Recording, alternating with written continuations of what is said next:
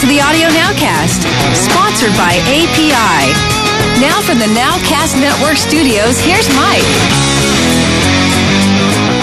Hey, welcome to the Audio Nowcast. My name is Mike Rodriguez, and before we get going, let me introduce the guys. Over here on my right, we've got Mr. Bobby Owsinski. Bobby!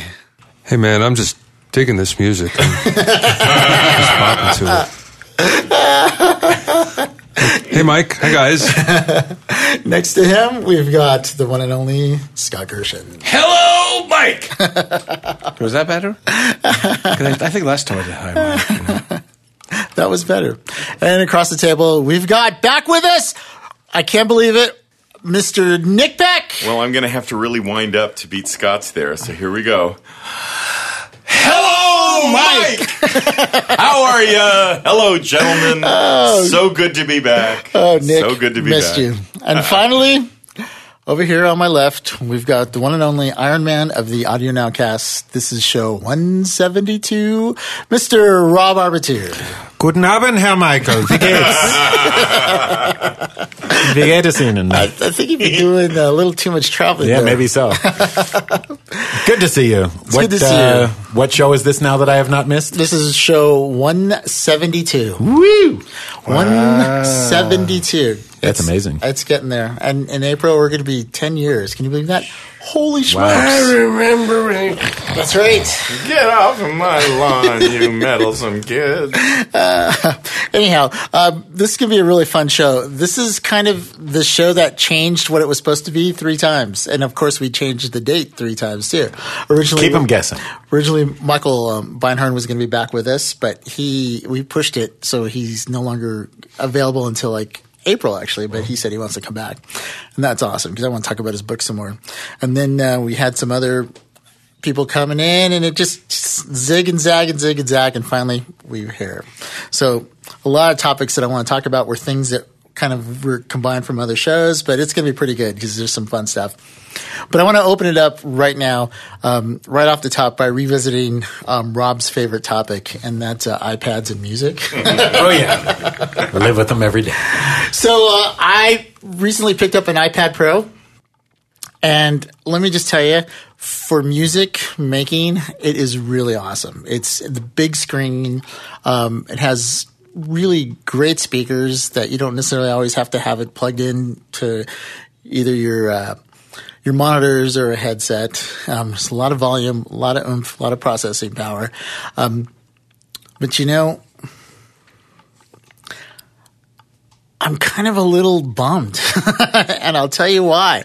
Because when I had the, you know, when I was working on an iPad, you know, the Air or 2, and you have these little programs and, and you're using some of the DAWs that are out there, you, you realize the limitations and you're like, okay, I, I, it shouldn't do that because it's, you know, it's a little iPad. But as you start getting into bigger real estate and bigger screens and more power supposedly, and you Bigger start, expense. Right. And you start working with these same programs that are trying to pull themselves off as DAWs and stuff like that.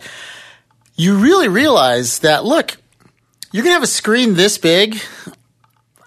You might as well do a lot of this stuff on a freaking laptop because it's going to be faster and easier and more powerful. And this is me saying this, and I've been the biggest iPad Wow. evangelist around, but I, I, and I don't want to call out any particular um, DAW, but I tried doing a serious mix on one of them, and it was just, it was just an exercise in futility compared to what I can do uh, on a laptop. Now, look, if you don't have that laptop, if you don't have that luxury of another system, you can do some pretty dang amazing things on this. I mean, even GarageBand has has got to a point where it's pretty usable if, if you're going to be doing some writing and things like that. Um, I was amazed at, at how it's evolved because I haven't looked at GarageBand in forever. And then I started looking at it, and you see the loop based stuff and the grid based stuff, and you can go to the traditional. And the fact that it supports audio units.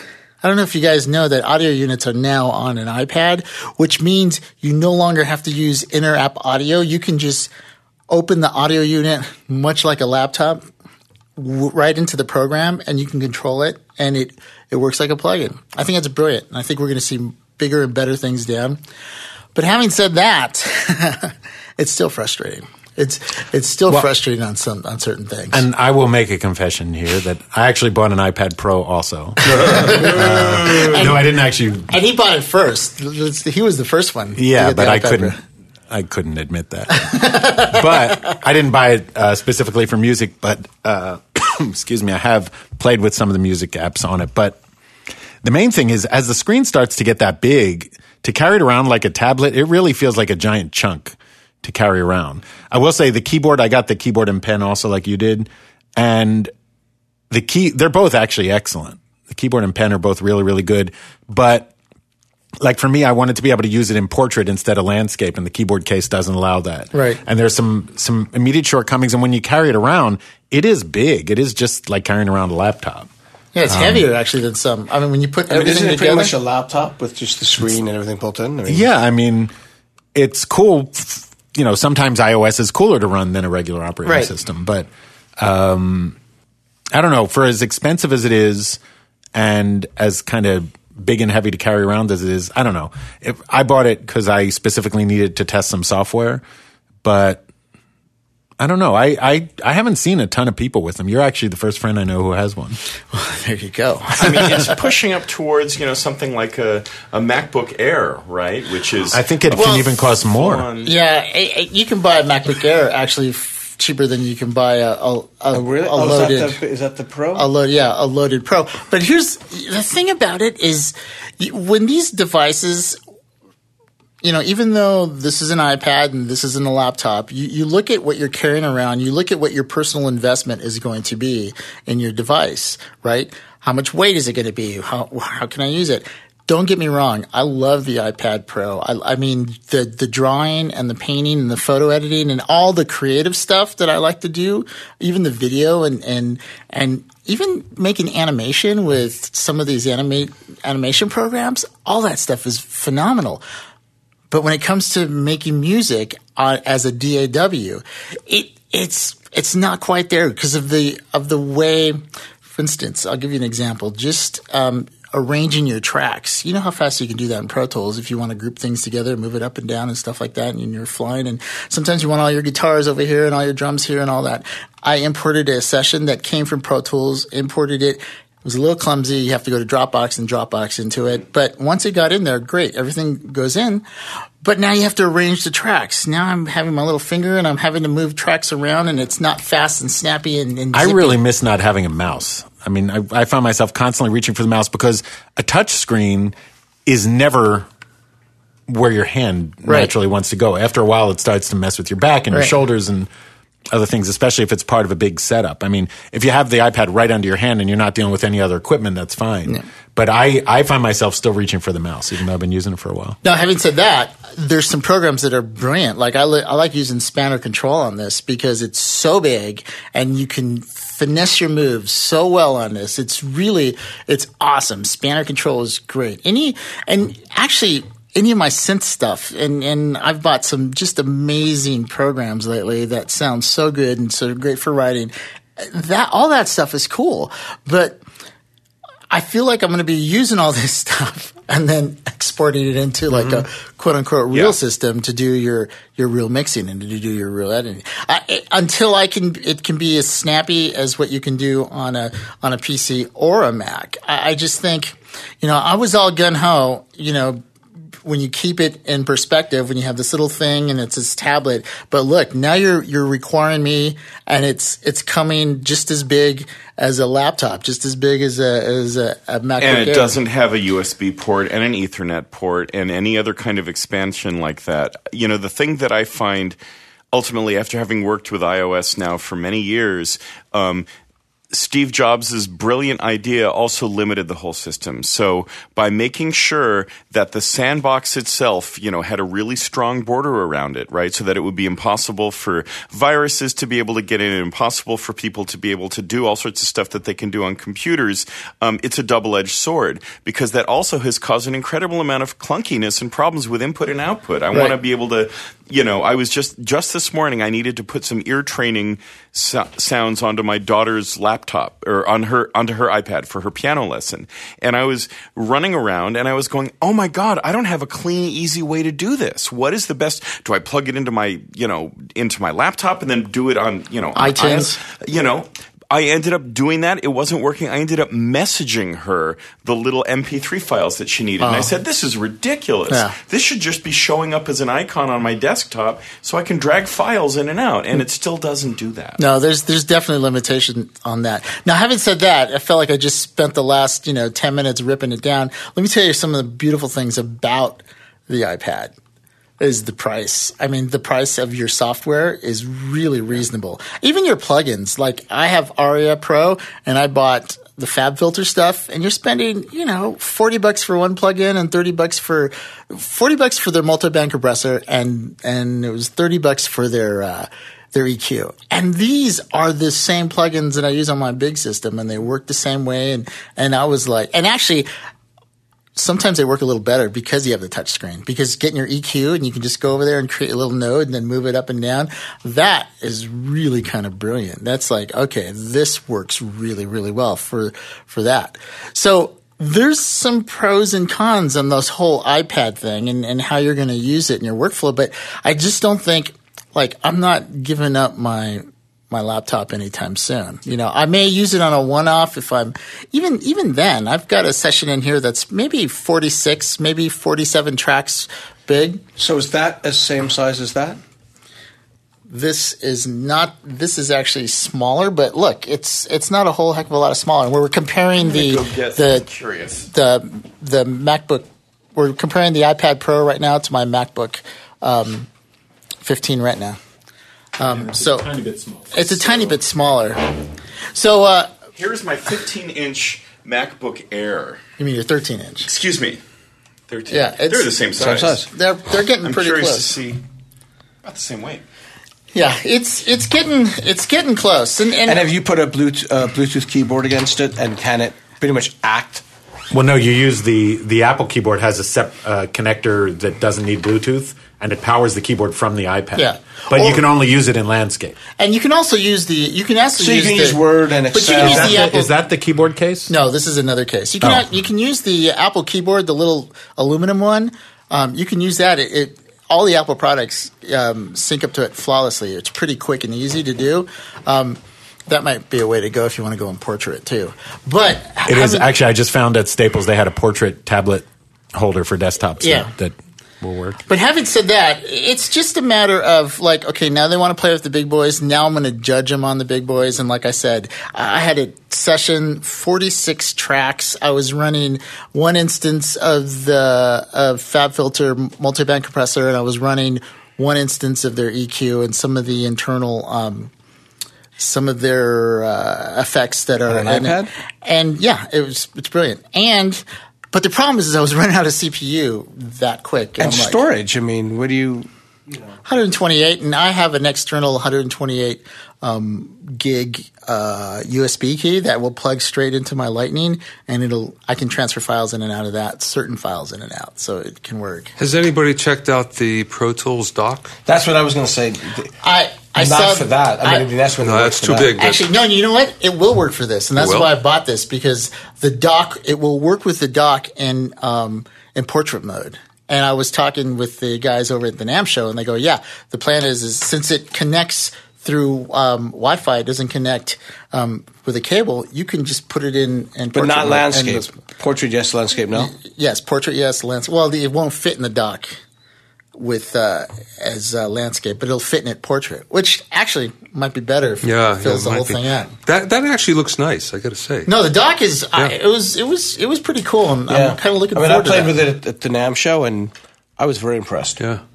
um, by a lot of the stuff that you can do. And I think having I have an S3, and it takes the S3 to a whole nother level. I mean, it Yeah, really. it starts. Yeah, I mean, it it it's similar to having a little bit of what you would have in an S6, not the metering, but other things. And I, I will also say, just for a slight nerd moment, for anybody interested, the the resolution of the iPad Pro versus the iPad is the iPad Pro in portrait is the same width as a regular iPad in landscape, pixel wise.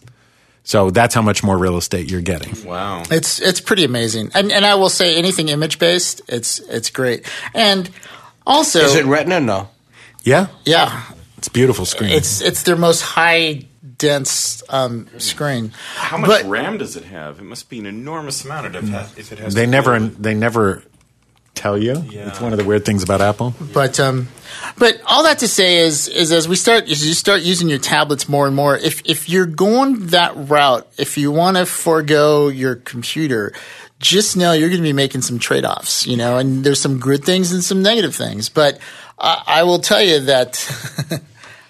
I I can't believe Mike is, I- is saying so that. happy. Yes, after all this. no, no. Right. Look, look. I one of So the you don't want that 32 inch that you just slant down and you just you people have to evolve. I'm into evolving. My I my opinion can change as I use things. And look, I tell you, the stuff that you can do on a little iPad Air, you know, the Air Two, phenomenal. I mean, But have you seen the guys But that you go the up to the to, well, you go up to the to the uh, Pro though. When you're going up to the Pro and you're talking money wise and you're talking real estate and just invading your life.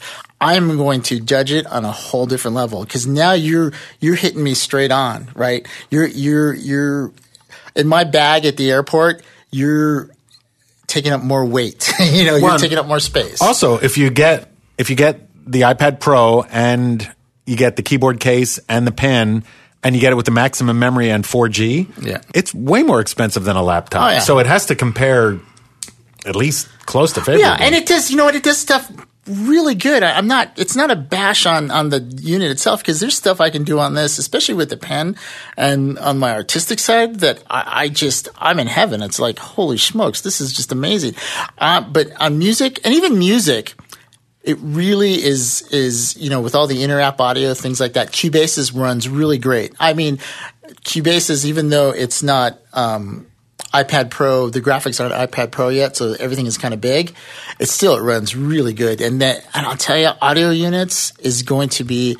If you're out there and you're a developer, you're looking for something to do, develop audio units for for iOS because that's just going to be huge because it, it works really well, and just the fact you don't have to use inter-app audio, you don't have to use Audio Bus or anything like that. It just works inside of it. it is just brilliant. But I wanted to uh, talk a little bit about that because a I knew I would blow some people away with with my opinion, but I don't think it's it's a bash as much as it's a challenge. You know, for your developers out there, you know, get your get your stuff.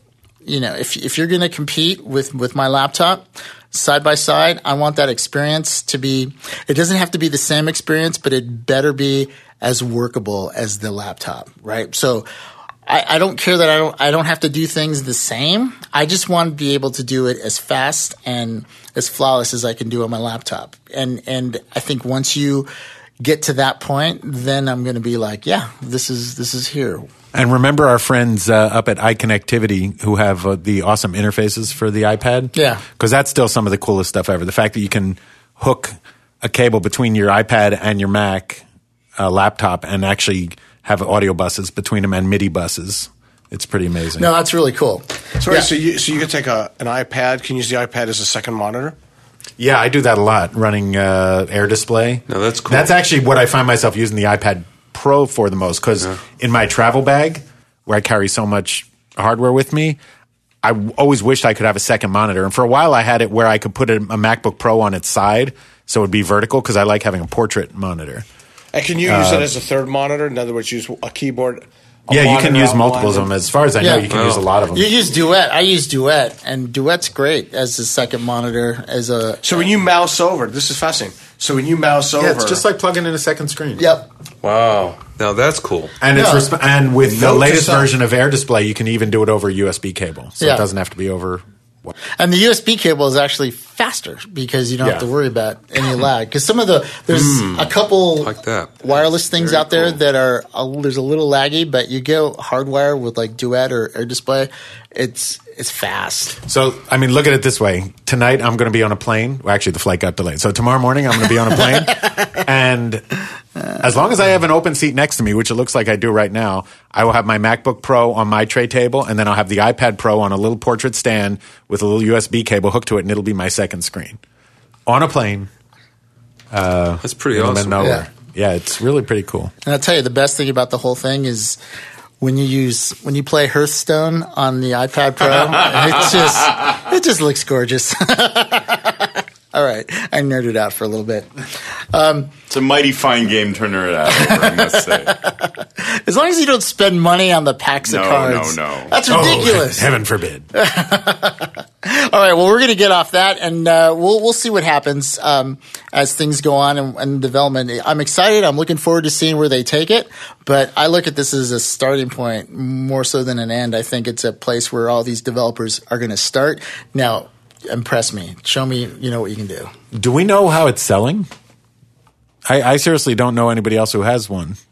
I don't know. I well, I'll tell you. I work in a creative environment where we have visual guys, and I know a couple creative directors that have them. They are. and they really like it because they can go like, let's say they're scouting um, location, and they'll take a picture, and then right on that picture, you'll, they'll use the pen and make all their notes about what they want to do and Oh, how they want cool. to set up and stuff like that. And then they'll. It is the world's most awkward camera, by the way. If you Oh. hold it up to take a picture, I don't think I've ever used the camera. for it's like holding up a dinner plate or something. It's kind of silly. it is though. It is. I can. I can only imagine. I- I've seen that at kids' events. It used to be like, here's a camera, here's a phone, and now I'm seeing people. Yeah, yeah, like. And the thing is, they're holding up, and, and you could see what everyone's taking a oh, picture Oh, yeah. of. right. 'Cause- Well, isn't that a Louis C.K. line? A concert now is something you experience on the screen of the phone of the person in front of you. I think so. And then, especially when they frame things badly. You're like, no, no, don't put her head there. No. But, um, yeah, so we'll see. We'll see what happens with, with this. I, I enjoy it, but we'll, we'll see where it, where it comes down the pipe. Hey, uh, next thing I want to talk about is, uh, is really quick. I want to talk about a couple plugins that, that I got. I bought the, uh, I bought, um, are you guys familiar with Output? The, the company, Yeah, that Familiar, reverse. familiar with the concept of output. Output is a, they They make have that reverse plug-in. Exactly. They have Rev. Um, well, I got um, I got their whole suite because I went on a I went on a gear buying fest. There's something new. hey, I've been really good. You know, it's usually I usually do this after I get paid from a gig. then, I- then I'm allowed to go spend some money. Anyhow, all that to say is, uh, if you want some amazing products that are just thought a little differently, go to Output and take a look at their product line. What about Heavyocity? Sig- yeah, I mean, the thing about this is they have XL and they have Signal and then they have um, Rev and they have X Loops from Revs. First of all, they're made for the Kontakt player. Second of all, sound wise, they're just sound great, you know. And and and for instance, XL is a is vocal engine and has a lot of uh, vocal samples and things like that. There's a lot of emotional vocal samples, which is really rare. You'll get sometimes, you know, everybody kind of can do the chanting and the the the um, choir stuff, and you hear sometimes the Celtic stuff. And this stuff is just a modern spin. It sounds like someone updated a uh, a Fairlight and did some really interesting things. That's cool. Anyhow, I wanted to give them a plug because their stuff, Signal was was good. I thought I was gonna, But no endorsements, right? No, and then no, no endorsement. I bought all these things, and then and then Rev I think is really brilliant because of the concept of it. Ta- they take all these sounds and they reverse them and they create these instruments, um, and it's really phenomenal. And so I I just wanted to give them a, a plug and just let you guys know that they're pretty awesome stuff. So if you haven't checked checked them out, I would check them out. You know, and um, and I don't know. You guys have any plugins? Anybody bought anything? Yeah. Any plugins recently that you? Scott just mentioned it. Heavyocity. Uh, Native Yeah. Instruments had a deal, a 50% off deal. And so I took that opportunity to buy Damage and their ethnic drum ensembles to Yeah. sort of um, add some more flavors to my percussion library. And, you know, yeah, their stuff is great. Stuff is just great. Jerry, Joey Sturgis, JST, Joey Sturgis Technologies, JST limiter, which is pretty cool. It it really sounds great on just about everything I've tried it on. Really? Yeah, adds weight to a kick drum that it's just by putting it on. Wow. It's not that expensive either. No, None of this stuff is that expensive. no, it, it was surprising. I'm just, I've just, I've never heard of this. Yeah. So, so I have a question for you, Bobby. Um, have, what's your experience with trash cans? None. Then never mind. Nick, Uh, I've got I've got one. Several guys of mine at Disney have them. how have they been um, working? the, the reliability, because I, you know, no, I've heard, I've heard many different things. Um, I know some guys have old twelve cores, some guys have trash cans. They have been working okay. There was one issue that came up on a 27 inch Mac monitor that wasn't working properly. It was intermittently failing uh, with the trash can, and it turned out that the monitor itself needed a firmware upgrade to be able to speak correctly with it. Um, they're f- they've been fine. I don't think you know going from a you know a large silver Mac Pro to a trash can Macintosh. It didn't really seem to me that you know there was that much. There wasn't a night and day difference in terms of performance or anything. I mean, I was still able to do everything that I did previously. Um, I just now you- didn't have any PCI slots or abilities to put you know hard drives in or anything like that. And you're doing Yosemite, El Capitan, Maverick? Working, I'm working in Yosemite, and in fact, I had a Disney IT guy come fix some stuff today, and I said, "Should I change over to El Capitan?" And he said, "Absolutely not. If it ain't broke, don't fix it. And if everything is working with all of these audio programs that you have on there, you know, don't change to El Capitan unless you need to." We are in hell in Martin Studio eh, with a trash can um, running uh, Thunderbolt um, Pro Tools and uh, El and- Capitan? No, Yosemite, Yosemite? on uh, on twelve four. We I upgraded to, to get try to get some stability. That's I'm using twelve four um, at work I've heard an- twelve three and- one is pretty good. Yeah, twelve four has actually been really good I think on a on bug though. I heard, but maybe not with music. I think maybe with video. Could be. I mean, we're having some we're having problems, like really bad problems. Like like Pro Tools here's the thing, if Pro Tools quits on me and it gives me an error message, that's something I can work with, right? Because I can I can see what the error message is and then you can work it out. So but it, when Pro Tools quits or the computer freezes and there is no error, it just stops. Those I hate those. Those are the kind where you're like I don't know. It could be your USB. And bus, does it happen be- often? yeah, it, it's right now. yeah, I literally got it. I, today I got an email and he says it's not even booting right. It's not even letting him run. Oh, right you know why? I know why. Why? It's a subscription. Whoa, Bobby! That's that was pretty good, Bobby. That was good. But the reason is I got to buy a trash can, and I'm trying to figure out like dum dum dum. It's I've been heard some people go. They Some work people, great. Yeah, I And- wish I knew those people. And then the question: So, which video card are you using? No, you use the video card that they have. No, I know it's uh, D300, D500, D700. So you have to choose which one. I don't know. I- IT just gave me like the top of the line I'll to wastebasket I with wonder- you know that's 64 gigs of RAM. I don't know. It's Now whatever. that you it- say know. that, I'm gonna I'm gonna take a look at that. Because I hear the D300s for a lot of what we do is eh, it's okay, especially if you got multiple monitors. Scott! it could be D500, and D700 might be too much, you know what? We're having video issues. Ah, and you want 64 gigs of you RAM. know, you know what? Yeah, we've got a lot of RAM. Or it could be just what Nick was saying before. Maybe it's a monitor firmware upgrade. So you got to buy a new Mac monitor now. All right. Well, No, we'll, you just upgrade the first. Yeah, we're, we'll, update we'll table firmware. that. I'll talk to you guys about that afterwards. And you have a Mac um, monitor or Dell monitor? No, no, two, ma- two 27 inch Mac monitors. So we'll we'll figure it out. We'll figure it out what you get, what what you can get, Scott, and then you can let us know when you do make that. hey, because I want to move on to the next topic that I want to talk about, and, and actually, you kind of um, you kind of mentioned it, and I, I was in a really good conversation with a friend of mine, and we were talking about. Um, some gear and he wanted to buy some gear because so and so was using this gear, this piece of gear. And we started talking about endorsements. And and endorsements are kind of a funny little thing, all right? And and I and I thought this was going to be a, a really good topic for the for the podcast because you know as Scott was saying, you know, I'm I'm plugging um, output and I'm plugging, you know, the cargo cult guys. I plug all these people, and I I'm I'm not an endorsee. I don't get anything from them. I always buy all my own gear. I always buy all my own stuff because I just think it gives me a more honest voice um, in in what I do.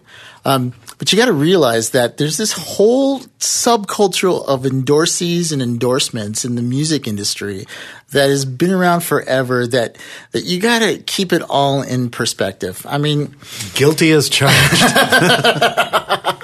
and it's and it's uh. not look and i'm not anti endorsee or anti i'm not even anti the machine that it is i mean there's literally stories of some famous musicians that you see on a lot of different ads and a lot of different brands going down the aisles at NAMM and specifically looking for en- endorsements. So and so would like to endorse your product, and then you're like, well, we don't need you to endorse our product. well, I'm not sure if it's okay to s- I'm say it on the podcast any- or not, but there's a fine line between endorsees and just whores who will do Yes. anything to get free stuff. I mean, there are plenty of people who endorse products that they actually already use. Right. And a lot of times those people are endorsing products that they bought, you know, with no bias and then just turned out to love them. So wanted a relationship with the company. And then there are, yeah, the people who just walk through NAMM saying, give me everything for free. And Yeah. as if it's going to help the company. look, there's a, there's a, I, I, I wanted to bring this up because he was so gun ho about, you know, this particular microphone thing that he wanted to get. And I'm not going to say anything, but odds are that this person did not actually use that microphone, you know, and I was not their go-to, go-to mic. And, and, and, and No, it's because when they got that mic, it had cash wrapped around it. that's the thing. It's like these guys. When you when you read uh, a website, when you look at you know what people are using and who's endorsing and who's doing what, there's a couple things you, you got to you got to know. First of all, most pros use quality stuff. Okay, they're a pro, they can afford it, they're going to bring quality stuff. So a lot of times when you see a pro being smothered all over any advertisement or any banner or any magazine and it's less than what you would consider a pro product, there's a good chance there was a lot of cash tied to that. And sure, they may have used it, but it's not necessarily their main. Wait, main wait. thing. I, I've never heard of, of any cash change. Yeah, I don't know cash either. I mean, Yeah. it's what I find a lot of times. I mean, unless you're a big artist or something. That's what I- but I, I, what I notice though is, you know, on one hand you say, yeah, they make a lot of money, they can afford it. Here's the thing: how many 1176 Pultecs LA2As? Everybody's got a different version of it. And I know. Look, I, I, I, I probably am one of those people. But what I find is Hardware or is software you're talking about? Software. About. software. Yeah. Software, right. I mean, I I do some hardware too, but I think what happens is somebody says, "Hey, would you like to evaluate and give us give us your thoughts on what we're doing?" And a lot of times, you know, I've done stuff where I went, "It's okay," and you know, thanks, but no thanks. And sometimes you come across something that's like something special, and then you love it, and and and then you want to endorse it because it's a great product, and it's something that you like, you love, and and uh, and then you get wrapped into you know, and the next one, could you put these features in, and then you start working with them on how to create a better product or an alternative product, and I think there's a lot more that can go into people endorsing and working with the companies, and some endorsements mean you get things for free, some endorsements mean you get it at a discount. there are paid endorsees though. Oh, there are. But the thing is, like, if your friend is interested in getting something that someone he respects uses, the thing I learned early on is what you see a pro using in an ad is pretty much meaningless. But see that same pro on tour or watch them working in the studio or see like if they're giving a tutorial video on YouTube or something, see what gear they're actually really using. That kind of endorsement speaks volumes because it's what they're actually choosing to use. What you see somebody using in an ad is it can't be trusted a lot of the time. Not always, but a lot of the time. Yeah, I'm just saying that that's that's exactly my point. It's like you need to be aware that you know these a lot of these endorsees and a lot of endorsements. There's there's stuff you know. A lot of it's mutually beneficial, and there's nothing wrong with it. I'm not anti en- endorsing. Oh, it can be a good relationship. It can actually be a great relationship. And then there's some companies that don't, you know, don't do endorsements per se, but then there's a lot of people that um, will say stuff about the company and then they'll put that on ads and things like that, but they don't have an, any official en- endorsees. When I was touring, um, when a drummer was endorsed by a particular um, drum manufacturer or a drum head, you know, all I had to do was call up and we'd get whatever we needed for the tour. They would just, you know, provide it for free. Um, you know, there's that kind of working relationship. Same with strings. Strings are the same way. Most touring guitar players never buy their own strings. You know, they they get or um, don't even know because the tech yeah, gets it all. Yeah. exactly. You know, it, it, it's it's just ah, you, you just got to take it with a with a grain of salt. But there but there are some guys that are just shameless in their Yeah, but you know what I've always found, coming from the other end of it, uh, when people ask me to endorse something, and it happens a lot, I prefer not to most of the time, and I'll tell you why. Um, if it's hardware, for instance, if the, the, software is easy because you just download it, no problem. But if it's hardware, a lot of times you want to go buy something or you want something from, and if you have to buy it at a discount, for instance, you're in the back of the line. It's faster to, to just go to Guitar Center or someplace and, and, and get it and have it that day rather than wait for it shipped in, wait until they they get a something that's B stock or whatever the case. And I've oh. always found that it wasn't worth the effort most of the time. wasn't wasn't worth it to me. Yeah, I mean, there's definitely there's. you're not the first to say that. I I know some people that have bought stuff faster and actually cheper than the artist Yeah, discount. yeah, yeah, right. we know. Yeah, yeah, we know, about. we know one. Yeah. but um, yeah, it, it's it's a crazy, crazy. I don't know. It's just a crazy little game that that that is out there in the music industry and and, and Dorsey's and and sometimes like I'll tell you a good example. For instance, um, uh, Larry over at Wireworld, you know, he sent me some cables, and let me tell you, those they were phenomenal. That was like eye opening just to hear what quality cables can do, and and that's why I talk them up and down because it's it's re- it's really awesome. Um, you know, and, and so sometimes when you get in that type of relationship, I think that's similar to what Scott was talking about, where you, you work together with a company, you work together with a manufacturer, and it's kind of a, a nice symbiotic relationship. But um, I don't know. All that to say is just be aware when you're spending big money, especially on big stuff, you know, when you get signature basses and signature guitars and things like that. It's just, you know, just evaluate it like you would evaluate any other piece of gear. Well, I think I, you know, you brought up something there that was interesting. Sort of the rest of this conversation has been about artists using the products that they're sort of given by companies, but then you can turn it the other way and you can have, uh, you know, Geddy Lee working with Fender to be able to create the Geddy Lee signature jazz bass, which is, you know, within two microns of the bass that he actually plays. And, you know, obviously he's making money off of, you know, the sales of this bass, but there's something nice about that as well, because if you're the world's biggest Rush fan, like, like Rob Like over I here. am. Yeah, like Rob over here. Um, and Why do you think I'm flying out of the country? I hear they're playing in. Uh, nah, I can't even. I can't even pretend. can't even go there anymore. Considering the fact that I saw them perform for the last time last summer, I don't think that. Uh, Oh, really? They're yeah, done. yeah. Oh, okay. Boo. They're done touring anyway. Yeah, they're done. touring. Um, but but the point being, there's something actually really nice about that because if you were the world's biggest Rush nerd and you want to be able to play the bass and just do some hero worship and just do some you know fantasizing that you're Geddy for a minute and the ability that you can go out and buy a bass and say, oh my god, this is exactly what it feels like when Geddy plays his bass. I think that's actually something that's really kind of nice. Well, you know, I've bought like I've got two John Petrucci guitars. I really like them. I don't get it because I wanted something John Petrucci, but I kind of went, okay, I really like his guitar playing, and and I've checked out all the Ernie Ball guitars, and I went, you know what? Like the Majesty, it's a really nice guitar, and it plays well. Does it get my attention? Sure. Do I buy it because I want to? It's too expensive to fantasize to be you know. And I, in reality, is I can't play as good as he can. But you know, but but I, I think it does add a a quick look. You know, with a Steve Morse or Lukather or something, you go, "Oh, I like his sound."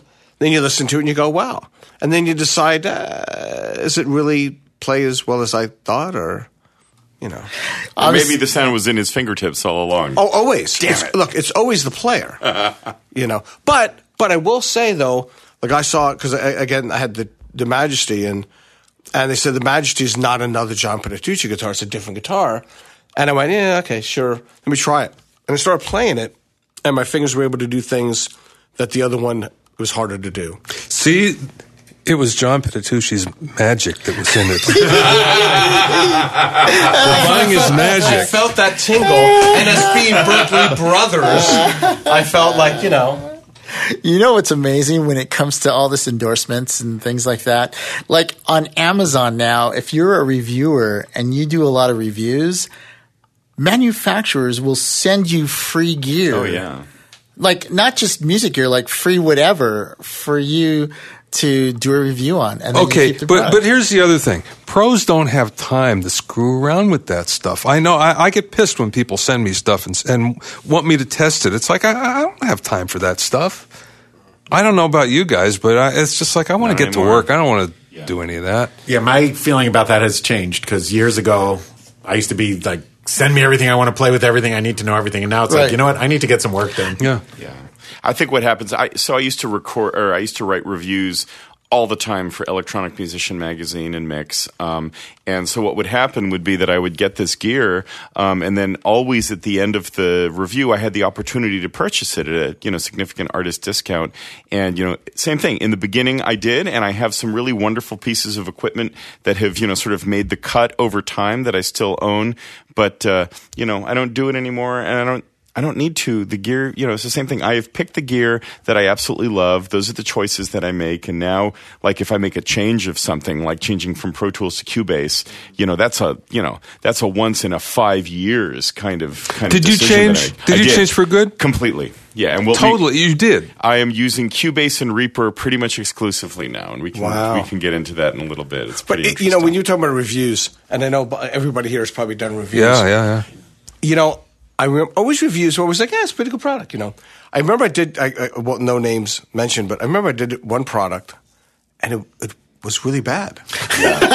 And I kind of went, "Oh shit! how, how do I review this?" And then you know, you see, you know, when you start seeing reviews saying it's not bad for the money, Yeah, right.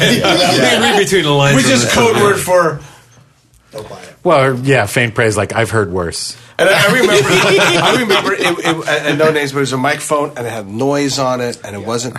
And I just remember going back to the publisher, going, uh, "How how do I do this? It's not very good." And I, I remember this. I think that I don't think they ever ran it because I did it, and I just you know. That's funny. I can honestly say I have never written a review in my life. Oh, really? Everything. I've returned gear I didn't think was good, but I've never written. Well, you and I, though, you I'd be really mean. I mean, Rob and I go way back, but you know, like you know, when I hear people like trying to get endorsements for a seventy nine dollar plugin. Yeah, right. Yeah. yeah. It's like, or even a what's the three point? hundred dollar plugin, you're like, just buy the damn thing. but you know, it got to the point where because Rob, when Rob and I started, outboard gear was fifteen thousand dollars, Yeah. Yeah. five thousand dollars, ten thousand dollars. It's, uh, different at that yeah. point. Yeah. so at that point, we were kind of like, okay, if it's a th- five hundred or thousand dollars, we'll just go buy it. But if it's fifteen thousand dollars, Yeah, that's not an hell impulse yeah. purchase. Yeah. My middle name is H O. You know, it's kind of like. But then you sit there and you, you say, "Hey, is it good?" And then when you find out it's good, let us create presets. Let us work with you. Yeah. because it's a lot of money, and you could spend a hundred grand in a blink. And and for most working people, hundred grand's a lot of money. well, especially in the current music industry. I mean, 20 years ago, budgets were more in line with that. You could have $15,000 outboard gear. You don't see a lot of $15,000 outboard gear anymore. Yeah. or any outboard gear. outboard gear. Yeah, good point. That's so true. That is so I've still true. got mine. Yeah. I'm still using I- occasionally. And you know what? There's still some. Look, look, a good mic pre. You know, you, you just can't. There, yeah, mic pres, but yeah. what else? I've got Rex and Rex or reverbs. Well, and no, all no, those other I have to admit, I, I still love my Eventides because one of the great things, like I got an H8000, and one of the most amazing things about an H8000 is you close your eyes, spin the wheel, you hit load, and something get something cool cool. is going to come up. I agree. It's really awesome for that. I'll tell you, you can't beat a really great analog EQ. I mean, there's something Oh. about about the high end on the 560 that a plugin, the plugins just haven't matched on an API have you, 560. have you played with the Maag You know? plugin, the MAAG plugin? Oh, yeah, that, yeah, that's awesome. That's amazing. That's awesome. There's- you, you know, I interviewed the guy on my podcast, uh, uh, Cliff Maag, and, and I had dinner with him at NAMM. Awesome, awesome. I, and if you're familiar with the Maag, it has weird frequency selections. Like the, there's one frequency, the the mid range, it's like 560 or something, which is an odd place for it. Yeah. And then it has the air band. and So- that airband is amazing. and I said, So what's with the airband? What's the big deal? And he said, You know, it all started back. He says, When I first started, I didn't have anything. I didn't have any kind of cool gear. And then the first time I heard a C12, I thought, wow, this sounds great. And he said, from that point on, I tried to duplicate that sound once I heard it. So he got, he put this EQ together that has the frequencies that he felt a C12 uh, to make that C12 happen. And it just so happened that they fall in range with in his circuitry where it's there's no phase shift as well on it. So I said, okay, airband, it goes up to 40k. Who is going to use 40k? He says, you know what it is? It's he said it's catching just the bottom of the shelf. You know, so in other words, it's it, it's shelving at the high frequency, the shelf. He says just picking up the very bottom, and there's something magical about that that you know you kind of feel at 40k. Yeah, yeah. You know, Uh, we would And- yeah. we would do in post, and a lot of times in post where think, things can be very strident very easily because they're non-fundamental. Yeah. And we said we need to brighten something up, and I'm like, oh god, you know, 5K, we're going to get thin. Yeah. It's, it's going to. do And we tried the Maag EQ. I was working with Andy Koyama. And also, we just added a little love to it. Yeah, and yeah. you go in, I don't know why. It should be getting sizzly Right, and but it all isn't, those yes, things. right. And it just added a little something going on. I Hey, found the uh, same thing with the Massenburg EQ in you know the Pro Tools Massenburg EQ plugin years Yeah. and years ago. I loved the fact that you could boost with high end rather than cutting, and it would actually add something to it. I don't know where that. But again, low went. phase shift. Yeah, Yeah, it was a Imagine when great you look at the iZotope stuff, you look at the fab Yeah. filter stuff. I mean, and look- this stuff's like crazy Look- good for, you know, Who uses Fab Filter as as part of Oh, that, like I every do. day? I do. It's it's a standard now. It's yeah, it's great. Hey, look, and I'm not anti-plugin. I'm just saying, you know, there's still room for have a little bit, you know, one or two pieces here or there, whatever you want to do. Hey, we're going to take a break um, right now, and then when we come back, we're going to talk about a couple other things, and uh, I will not bash the iPad anymore. See you on the other side.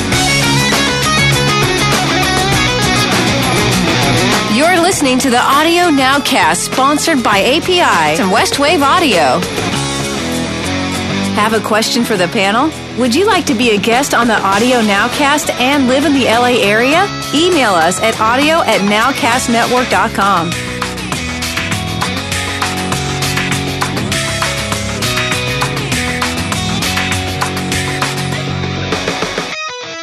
Hey, welcome back to the Audio Nowcast. You know, I really miss when you used to. I was about to do it. I thought about it. Hey, welcome back to the Audio Nowcast. You want to do it together?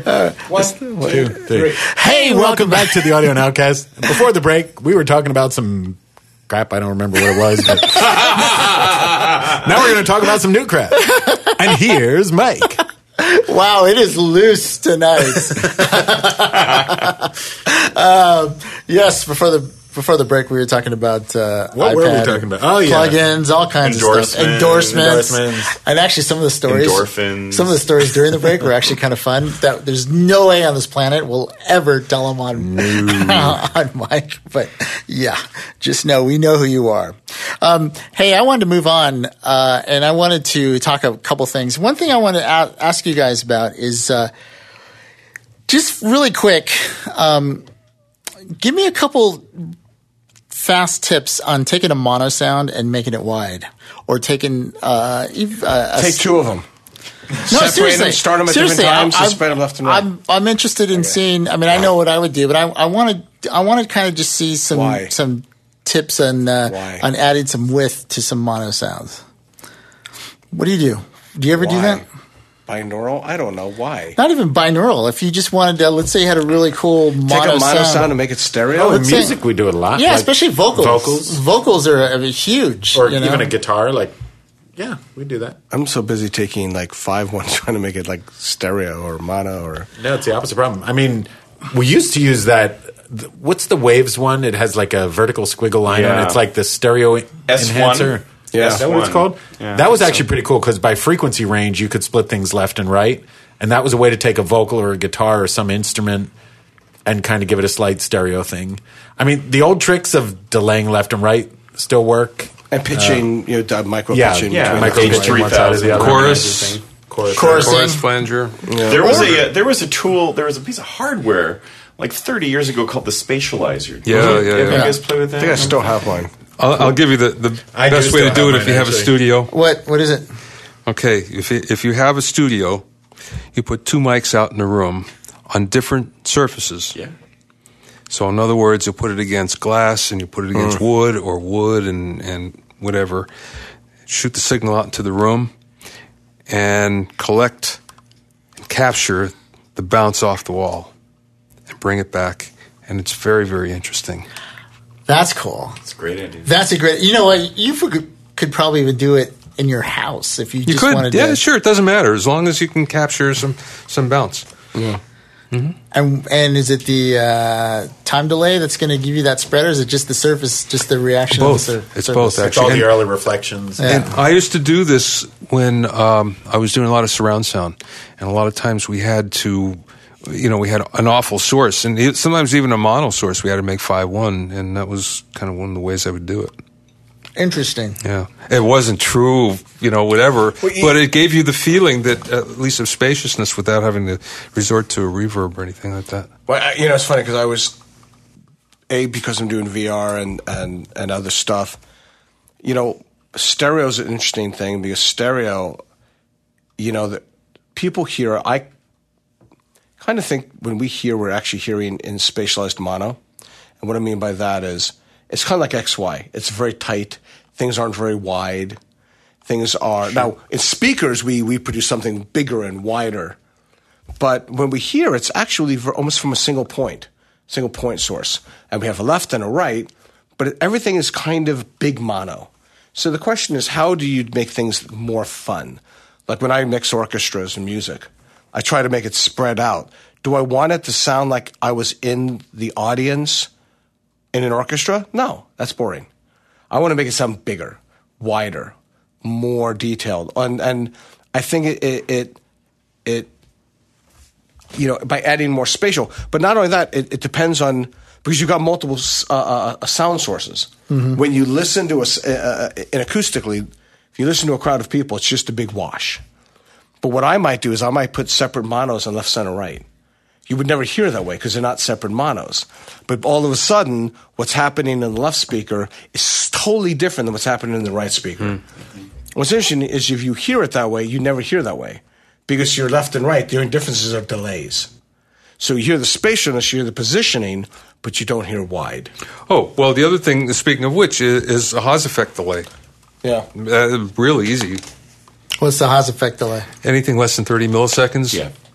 40, the, um, some textbooks say it's 40, but a real short delay Yeah. and, and, you know, pan 'em. It fuses together below, below that threshold, and you you, don't think hear it's the a repeat. single sound. Yeah, you don't hear the repeat. Um, c- a couple of things. So I've million times, Scott, uh, when I had a mono uh, ambient source and I need to make something for video games. Yep. You know, let's say I had a minute of it, Yep. I would cut it in half at thirty seconds, take one piece, put it left, Left one piece, right, put it right, absolutely. and it's a beautiful way to turn mono into stereo. That's good. Um, and then the other thing that I do that I, I do have one magical tool, which is the uh, mid-side width control on my Neve 8816, which I, it's just the bomb. I don't know You, what you know, that we used to do does, but it's 424s on that Dolby. Yeah, you're looking at the phase relationships. Yeah. And you go, here's mono, here's stereo. Yeah. And what's different between left? Yeah, absolutely. I'm the reason. One of the reasons why is because I'm really curious with some of the VR stuff that I'm working on. I did the the mono VR, mono VO. You know, sounds like it's coming from the middle of your head as you're taking through. But now I'm thinking, man, there's some really good. Uh, I'd love to try some taking the voiceover, making it a little wider, um, so it's it's bigger than just this this mono voice of God. It's like just something cool, just something cooler with it because I just think it's it's an area where you can kind of have some fun and kind of to a Haas delay. Haas delay is awesome, what it does. Yeah. And actually, even better, instead of using one delay, use stereo, split it left and right, and let's just say the left is 10 milliseconds, make the right one 15 or 20. And, and you'd be shocked how cool that is and how wide it is. And, and, and it doesn't sound it, it just sounds you know, bigger than it was before. I, I used to do that when I first started with an AMS. yeah, yeah, right. Yeah, I used to Right. li- little micro pitch, little delay, Yeah. and it widens out. Yeah. But you know what's interesting is as you talked about uh, binaural and stuff like that. I think the big key is it's so easy to play with all the cool flashy toys, but the whole point is it's all colors. If you don't have a good white and a good black, nothing contrasts against it. So what I what I always do is I always try to find something an anchor, something that's going to be dry, mono, bam, and everything spreads from there. Because if you don't, then everything's washing, everything's big, and there's no way to contrast one sound against another. So it's all about, and I, you know, that's why I've seen a lot of VR stuff and I hate it that I- people have done. I am so with you though, as far as there's a lot of VR that's that that is it's smudgy. It's Yeah, it's all phasey, it's all wide, and it's like- and smudgy. But see, I find that sound effects in VR, a little bit like we talked last year. You know, you're going for that mono effect because you want these people to turn. You know, and you want these people. That's my on this other project I'm working on. It's like okay, I've I've got that kind of nailed. I just want to do something interesting with the with the voice. You know, and so that's why I, that was one of the things. That's that, that's not how the world works. This has always bugged me about doing audio in surround for video games. And I'm Scott, I'm sure you're you prob- I'm sure you feel the same way. If if I'm standing here and I and I'm in the middle of a field and I hear a bird chirping off to my left, you know, and then I turn my head, you know, it, as you said, it's blurred, it's big mono. In video games, if you're sitting there with your joystick and there is a bird chirping to your left, and you turn the joystick so that your virtual character moves 180 degrees, now the bird is hard right, and it's just not. That's not how the world is, and that Right. sounds really And- and- fake to me. And that's where you know what I do. I do zones, position resistance zones. So, and I've had lots of discussions like, oh, well, we need the BGs to be mono because as you turn your head. I'm like, no, it doesn't need to be that. Because all of a sudden, anything beyond a certain amount of feet is just out there. Yeah. It's not positional. Again, it's contrast. And when you talk about object oriented sounds and how they're going to interact within it, and but then there's also frequency differences based on distance and Z plane and all, you know. My head I- I hurts, can- man. I just wanted to make it a little wider. Okay, that's That's a long conversation for another podcast, my friend. We can get seriously nerdy on no, but that's no. It's interesting. I just wanted to. I wanted to kind of put it out there just to kind of see um, what you, you know. If you had Bobby, that was some great tips, and just it may fail miserably. I may hmm. do some of the stuff and like, no, it's just way too. But here, here's what, like, for all the listeners and all that, here's the question I have, and it's kind of the holy grail for reverb people. Yes, we've got cathedrals. We've got all the ancient studios that ever came in that everybody pined for. I want to know who's got a good reverb for outside. Who's got a good reverb for spaces that are natural, canyons, and outside? And and I've still yet to hear one that's convincing, Yeah. where you feel like, yeah, You're outside. I'm outside, and and it's got to, and I'll do 100 percent through the reverb because there's a lot of you know frequency things going on. But th- it's like, yeah, I, I get the brick buildings and the toilets and all the bathrooms and all the things that you've seen out the verb, and I did it through a tube. I want to know outside. How do we do that? There are no good outdoor reverbs in Nope. And and I think that to anybody out there, the holy grail for everybody is a is a convincible outside. I don't care if it's New York. I don't care if it's a canyon. I don't care if it's a desert or a forest of trees. To yet nobody's done one that I kind of go, yeah, that's it. you know how we did it at Skywalker Sound? You record somebody out in the forest. We would take a speaker and a power amp Yeah. and a field recorder and take it take it out, you know, onto the To ranch create an and- IR and- for it. Yeah, not even create an IR. Literally, just record our con- our content. Oh, right. out of the Yes. speaker and into microphones. We would just worldize it, Yes. and that sounded like it was outside. Yeah, I I did one for Coke years ago. Uh, one of the big Coke commercials. We had an orchestra, and I did it actually. Uh, Rob remembers. I lived on the edge of a canyon, and I had a giant old PV speaker that I used to have when I was a kid. And I took it and I positioned stereo mics. And it was supposed to be like somebody playing cello on a subway and somebody playing. it. And I took the recordings and worldized it, put it all together with the noise, and, and it was great. And they went, "Did you re-record people?" I said, "No, it's your recordings." That's great. Yeah. The the problem with an outside reverb is is like you were saying, they don't sound like they're outside. They sound like they're they sound very architectural Yeah, and but- not natural. But even somebody like what I hate, and I hate it in video games, I hate it in movies. Somebody yells, "Hey, come here!" or "Go get him!" Yeah. it's in a room, and you play it outside, and it sounds like somebody yelling in a room. So the question is, how do you? I mean, uh, Born in the Fourth. I saw because I was young, and it was my early one of my early movies, you- and I saw people in an eighty uh, Walla group, and they're all going, "Go it." You know, I'm just looking at it, going, "And, and how does this work?" I'll tell you where you So- should record that at. Well, we went Roy Rogers Park because we got arrested, and because we had all these people protesting and running, and there's nothing better than going outside and doing Walla Group that way.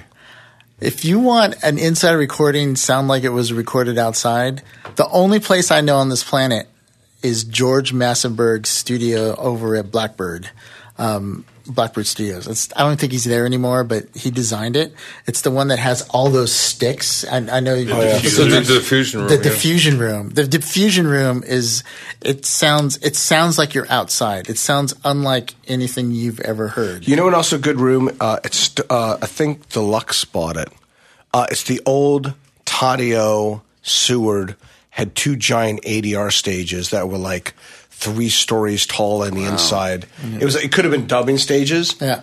And it was all acousticized and by the time reflections came back to get you, it just it just the the group in the ADR was amazing. Yeah, you got to kill those. You got to kill those reflections, and that's what that diffusion does, man. Yeah. It, but you know what? It doesn't even kill it. It's it like it like softens it. It just it, it just gives it you just, a sound where you don't feel like a room. It, it sounds like That's you're outside. Cool. It's it's kind of crazy, but all right. Well, hey, listen, that was a, lot of information, and uh, I hope the VO is worthy of all this. But um, I just wanted some tips, and uh, I'm sure um, what you guys were.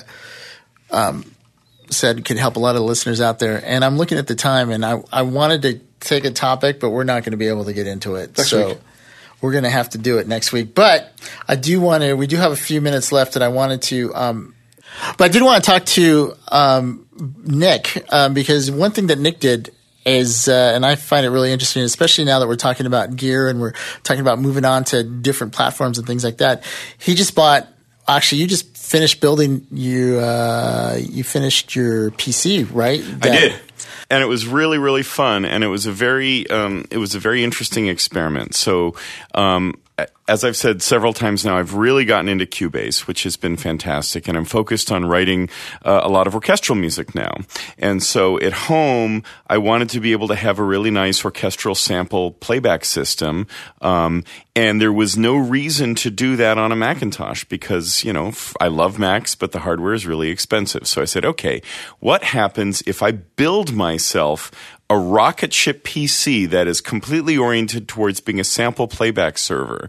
And so I went to newegg.com and I bought, you know, a 4RU uh, you know, PC that's a rack mountable PC server case. I bought, you know, a really nice Asus X99A motherboard for it, and I bought a really fast Intel chip for it, and I bought 64 gigabytes of really fast DDR4 RAM for it, and I bought uh, several SSDs inside of it that are used to be able to run Windows and to be able to do my sample playback stuff, and I got some inexpensive three terabyte hard drives to be able to just use for data, and you know, a bunch of fans and you know, had some spare time and I built the whole thing. And it was such an incredibly enjoyable experience to do that. And once I got it done, I racked it up, uh, you know, installed Windows 7 Professional on it, put Vienna Ensemble Pro on there and, uh, you know, loaded up Kontakt. And I've been moving all of my sample libraries over to it. And the thing that's so neat about VE Pro, if you're, you know, interested in doing this kind of thing, is you have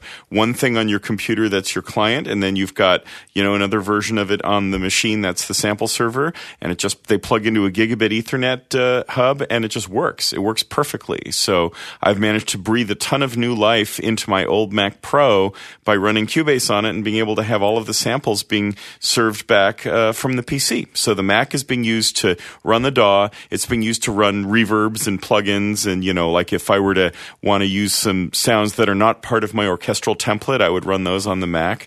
Um, but everything else, you know, this gargantuan or te- orchestral template that I'm in the middle of building um, is all serving off the PC. And with 64, a 64 gig machine with just an insane amount of power cost me $2,000 and I had all of the fun, you know, such as geek fun is anyway, of building the PC myself and really enjoying myself and learning about what, you know, current modern day motherboards are like and all that. I had it was a great time. I had a wonderful experience with it.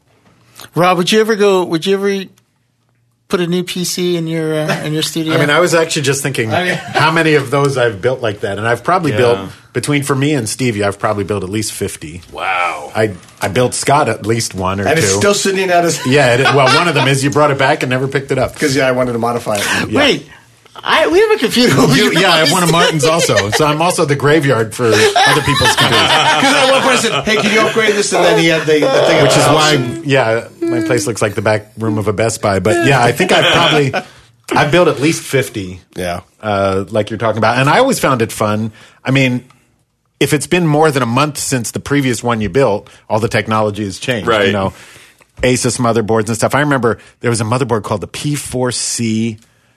33E or something. I built like a dozen at the same time because everybody wanted them at, at that point. And I think Scott, the one I built for you was that. I built a bunch for me out of that, Stevie out of that. But I mean, I used to enjoy it right up until it came time to deal with Windows problems. Hmm. And I used to spend half my life or more just troubleshooting stuff because we were always trying to use the latest, greatest. And there would always be some incompatibility with a video card or with some driver or with some audio interface or whatever. And it definitely felt like frontier times and it was experimental and it was fun.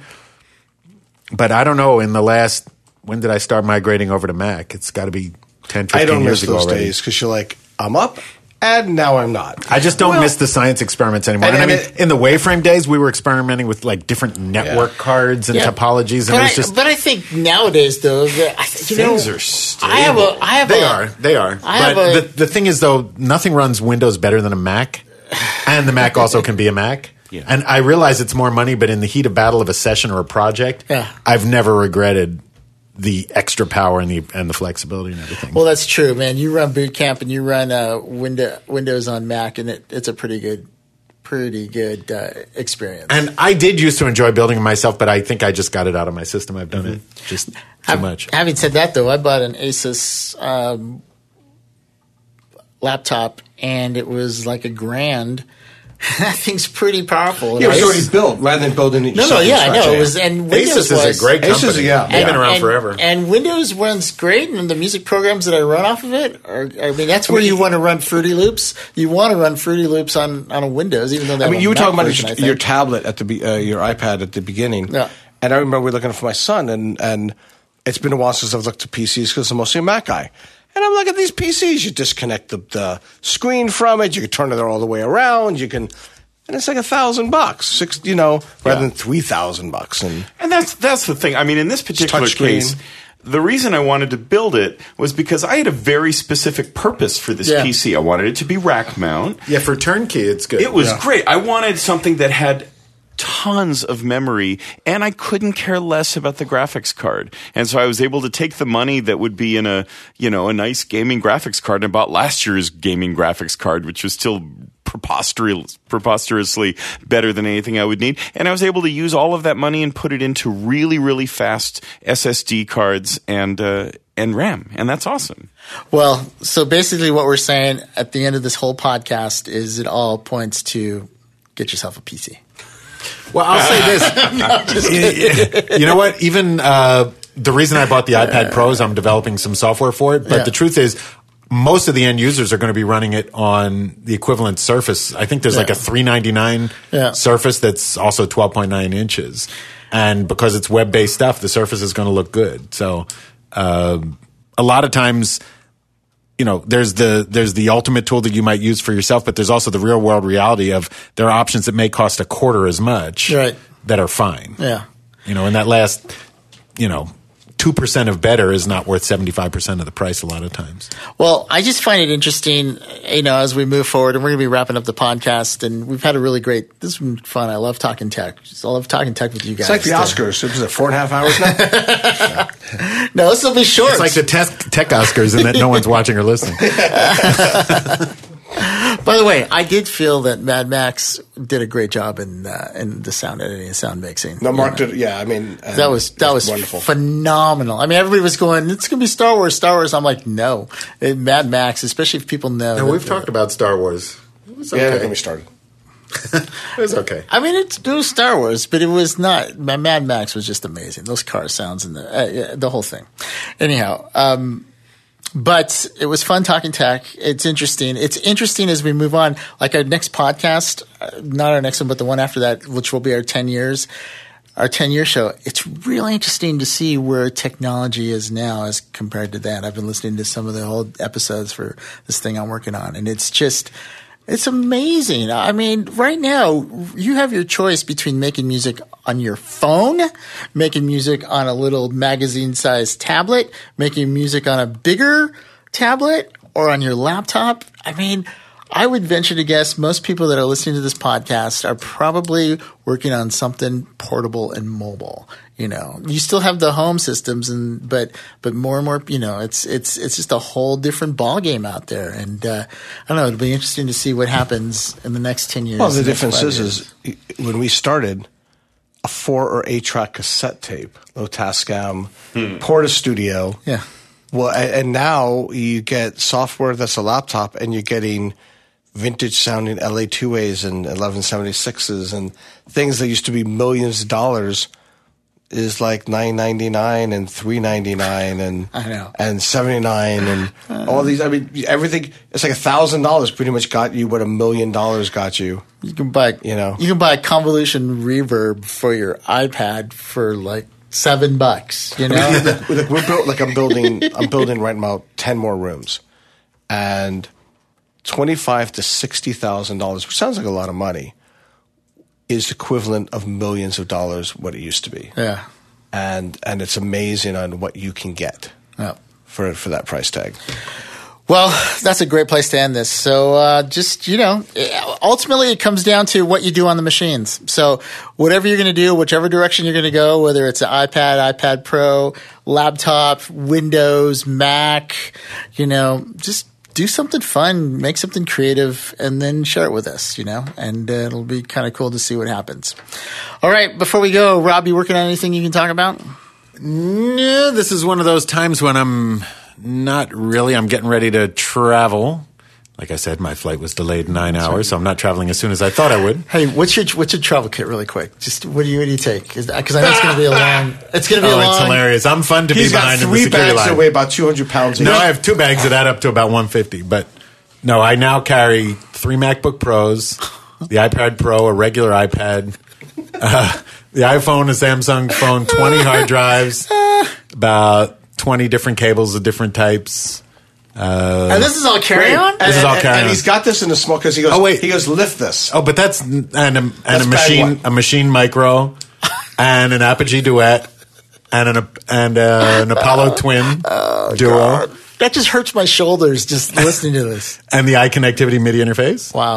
and the uh, teenage engineering little keyboard and some underwear and socks and that's it. And yet you still get bored on an airplane. well no i never get bored on an airplane. I will say i do have it down to this amazing quick ballet. I need eight of the security bins. Actually now it's nine because i added the ipad pro. Oh. So it's going to be nine security bins. So i'll be doing this dance at 4 a.m tomorrow morning oh. uh, because there's no TS pre, TSA pre on international. So Oh, that's nine security bins, and I just deal out these laptops like playing cards. wow. But I've got it down to a science at this point. I've actually had people high five me in the security line because they get behind me and they think I'm going to be a nightmare because I have so much stuff. But I'm through faster than like a single person with no stuff. Wow. Of course, the, the big thing about it with all of those computers and stuff, Rob always gets the ladies. That's right. Oh, chicks dig a guy who carries way too much gear around. Yeah. But boy, those biceps. That's right. Well, it is a workout. I've dragged that 150 pounds of carry on through every major city on this planet. Works for me. All right. Note So, to yeah, self. that's- that's my carry. Get carry. in front of Rob at the Yeah. security. Yeah. Nick, how about you? You working on anything you can talk about? Yeah, I just did something really cool, and I'm almost never allowed to talk about Disney stuff, but this I am. I was lucky enough to just do a remix of a Giorgio Moroder track for the new Tron video game. Oh, nice. And that was fun. Nice. That was fun. I focus so much on jazz and on, you know, classical and that kind of thing and Right. rock to actually be able to sit down and, you know, flex my uh, my remix chops and be able to create a new piece of uh, electronic music along those lines was a lot of fun. And the greatest part was, you know, seeing the expression on the faces of everybody who had no, no idea that I knew how to do that kind of stuff too. so it was, I mean, to be able to work on a Giorgio Moroder track, it was great. That was it was great. super fun. It was super fun. Scott, how about you? Or can you not talk about anything right now? Like, I, I, I, I'm incredibly busy. Um, I've got a new home. I guess I can publicize at this point. Um, I am at Technicolor now. nice. So uh, I've- I'm building a brand new studio in Burbank, and uh, while that's happening, I'm housed over at Paramount Studios. Wow. And uh, and I'll have I still even when I move to Burbank, I'll still have an office and actually a second studio at Paramount. Um, so I'm trying to figure out how many studios I can have, so I can just go different parts of town and set up and you know. Do you ever just walk play? through the uh, to the back lot in Paramount? Like go up Michael Bay Lane to Oh, it was uh, it, it was no, it's great. Uh, today I was it, it's you know uh, most of my career I've not been on lots. I've been on lots when I'm mixing, Right. but not day to day. And it's great, and I have to admit I, I absolutely love it on a level because. I'm sitting there, and all these actors, I, I oh my god, that's so and so, and and they're just walking by in costume on the way to one of the sound stages, and and there's a vivaciousness, and there's people building things, there's costume people, there's makeup people, there's drivers zipping everybody around. It's like this little city of entertainment people, and you're like, oh my god, I didn't know they did the show here, you know, and it's kind of fun, and uh, I'm I'm getting a real, uh, you know. That's a that's a great lot. Paramount is a great Yeah. like feel like a movie Yeah. lot. It's like if you were going to invent a movie lot, it would be the way Paramount is. Yeah. You know, And it's fun because then at lunch, what you do is instead of walking through the city, you take a walk around the perimeter of the lot just because you get some exercise. It's a beautiful day in LA. It's what 89 degrees and it's February, March. Yeah. And um, and it's just wonderful. And it's just it's a real you know it's it's novel and it's fun. nice, nice. Bobby O, how about you? I can't follow that. He wrote four more books while we were sitting here doing the podcast. sneeze, sneeze the book out. Uh, well, yeah, I do have. Uh, let's see, a second edition of the mm, drumming handbook is coming out. The drum. Gee, I, I don't even remember the name. Is the drum, drum engineer's handbook something like that? the, the, the fourth edition or fifth edition of Music 4.0 is about to come out, and the second edition of the Music Producer's Handbook. Wow. I, I finished them all recently, so they're about to come out. And I'm doing more online courses. There's a, a number of them that I'm working on that are coming out, and I just released the um, mm, the lead and vocal mixing tricks recently. So we, yeah, it's a busy time. It's good. Great. Yeah. How about you? Awesome. Um, well, that VR project that I couldn't talk about last time, I can talk about now. It was for Carnival Cruise Lines, uh, and it's it, it's in the uh, I think in all the AT and T stores. If you pick up the Samsung gear, it's one of the demos that's in there. So that was that's kind of fun. I'm working on another VR project. Um, VR is just fun. It's just whole new way of working and mixing, and, and I'm mixing on headphones, and I'm just creating stuff. It's like, wouldn't you agree that it's the Wild West again, right? Oh, yeah. it's, it's no, there's no, No rules, standards, no no- standards. It's like, Like, here we go again. Exactly. Do you want to put the VO over there? Yeah, you want to do, it, you know, and and you, it really, I mean, it's for me, it's taught me how to listen. You know, I, I go outside, I find myself just sitting and just like, okay, this is cool. This is really, this is neat. Just looking different perspectives and like what Scott was saying, you know, how a lot of times, you know, what you think is all this image stuff, it's not. It's really kind of like this mono, just sound thing. So, are you a virtual guy now? I'm 100% real, my friend.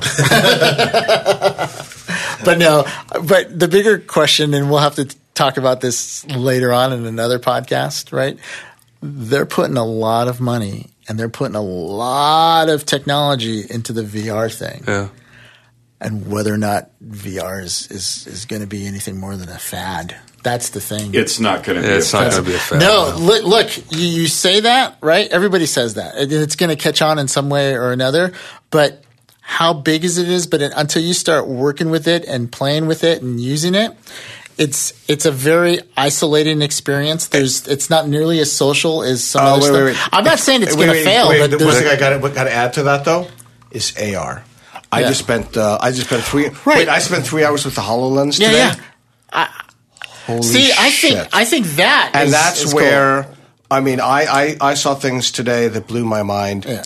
Where and let's talk because we're audio and music, and that is a band sits in a room in different cities of the world Yeah. and could play together because the virtually you could see them. Now, see, that's the first time I've heard uh, virtual collaboration really makes sense Because because, VR so VR, many people have can't been see working on through this. it. Yes, but but but just VR the fact that you you can can. finally sit and see the person you're playing with because th- there's so many people working on virtual collaboration audio only. And to me that never made a lot of sense. No, it still Right. doesn't. But that does that does AR. talking about. I mean, it's. I, I think, uh, and this is a conversation for another time. Yeah. But where I believe AR, it's not going to be video games, and it's not even going to be these weird little movies that we're all making. It's going to be social networking. Yeah. And it's going to Yeah. be. I know people want to see their kids. Yeah. The kids are at college. They want to be somewhere else. They want to date. You know, I mean, the days of the car. Who cares? People are going to be able to see each other, talk to each other, and be and and the form of communication that we've had that we grew up with Yeah. is ancient. Well, like I said, it's going to be interesting. We'll do this on an, on another podcast. But all I'm saying, my point was with the whole VR thing is it's. I don't know. I don't know if it's going to be the home run. Is it going to be a fast adaptation or is it going to be a slow adaptation? It's going to take what a while curve- for the hardware you know? to get cheap enough, fast enough, and light enough. And, to and I'm able to looking forward to I'm looking forward to whatever the killer app is going to be because you know that's what it's going to be. It takes one killer app and you can invent a technology. It begins with a P. Yes. It has four letters. Absolutely. It took me a little while, but Pong? Pong is coming back. You heard it here first. all right, all right, listen, that, that was awesome. that was awesome. this has been the the best last five minutes of a podcast ever. well, hey, listen, if you have any comments or questions, or if you solve that riddle, you, could, you can reach us at audio at nowcastnetwork.com. That's audio at nowcastnetwork.com. And, uh, or you can uh, reach us through the uh, Facebook. And, um, you know, I want to, before I say goodbye, I want to thank a lot of listeners that have been with us for 10 years. I mean, there's consistent listeners that have been there for all 10 years and I get their emails and I see them on Facebook and I'm, I, I it just amazes me. Um, but uh, I want to thank you guys and, um, And we got to give that shout out to Joanne. oh, Joanne. See, Joanne, you had to listen to the whole podcast, but we got to you. All right. Well, for myself and all the guys, thanks for listening and we'll see you next time. Bye. See.